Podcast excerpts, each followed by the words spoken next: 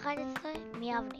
אני עורך וידאו, יוצר אתרים, תמונות, אבל מן הסתם שאני אתקל בכל מיני מכשולים בדרך.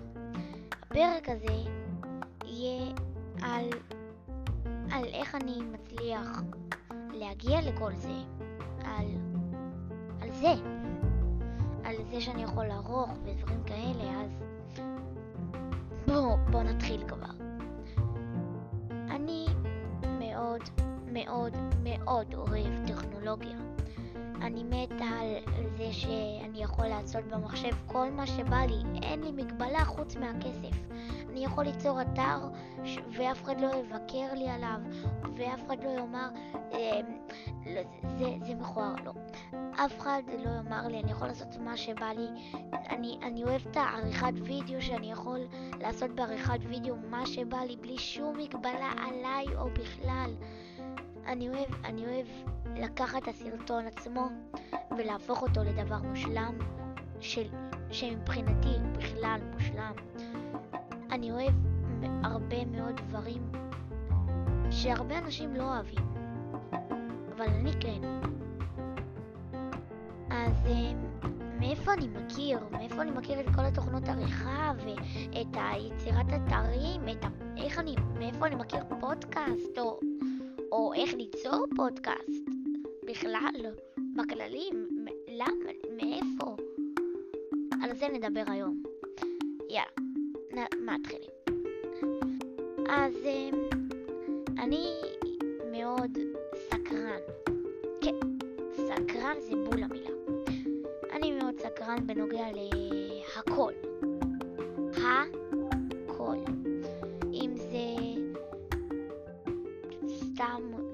לטפל במקרן בבית ספר שלי שלא תמיד עובד, בין אם זה לערוך סרטון יום הולדת לחבר שלי, בין אם זה לדעת למה דווקא האתר לא עובד, בין אם זה סתם דברים מצחיקים, לכל דבר. והאמת היא, הקורונה הזאת באה לי בול בזמן טוב. אני מאז ומתמיד אהבתי מחשבים. אהבתי את הטכנולוגיה, אהבתי ליצור, אהבתי לעשות מה שבא לי, כמה שבא לי, כמה זמן שבא לי. וכשבאה הקורונה, הייתי צריך להיות יותר בבית, כמו כולם.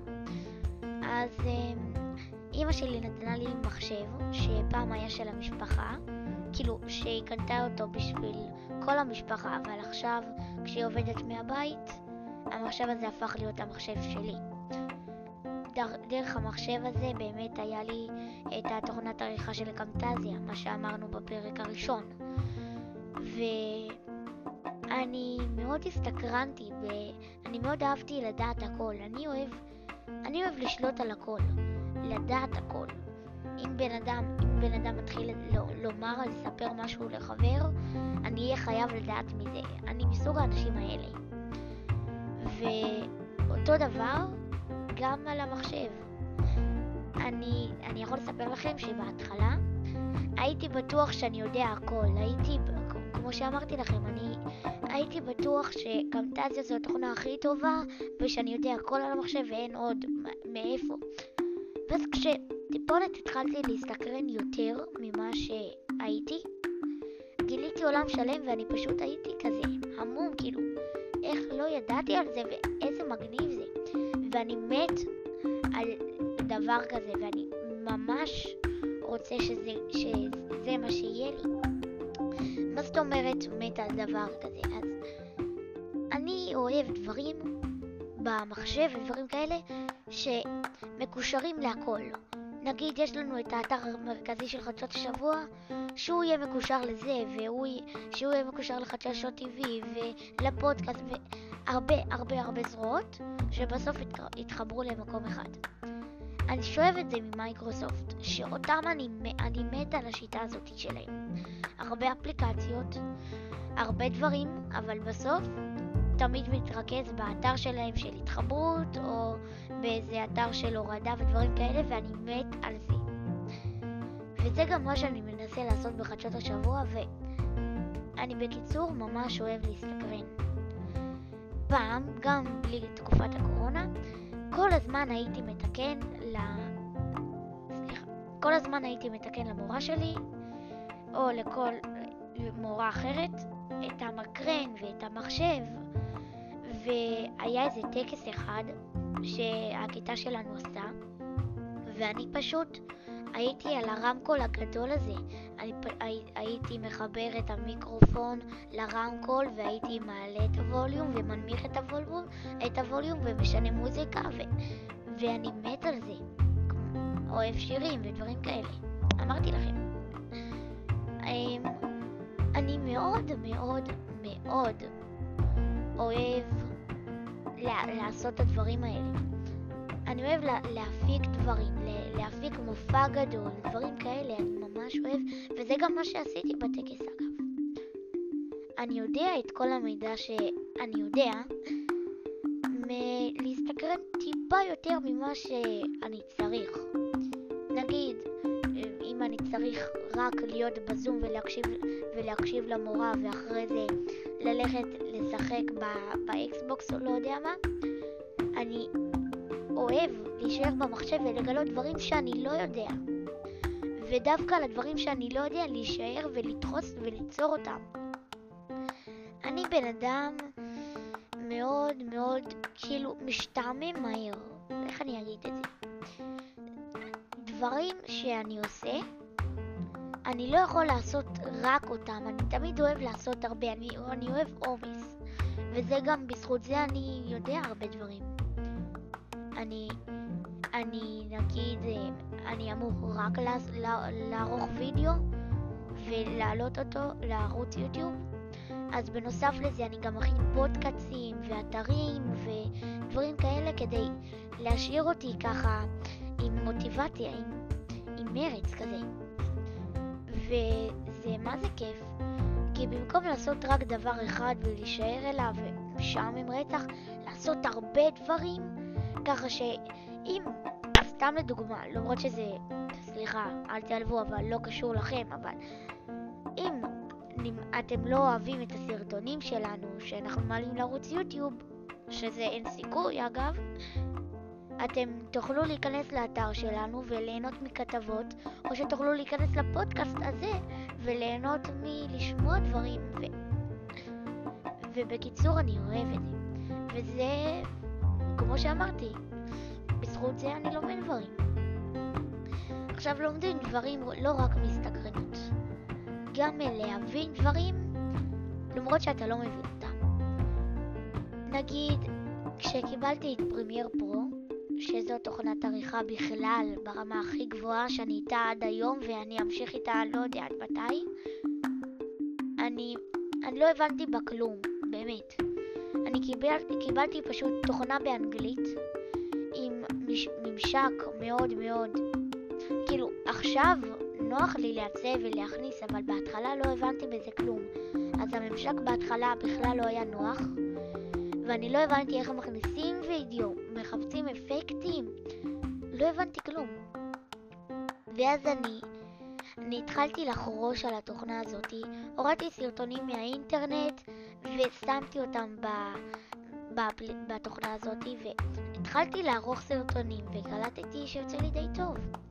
אני יכול לומר לכם שהטריילר, שהפרק של להיות או לא להיות, היה הסרטון הראשון שהכנתי בתוכנה הזאת של פרמייר פרו.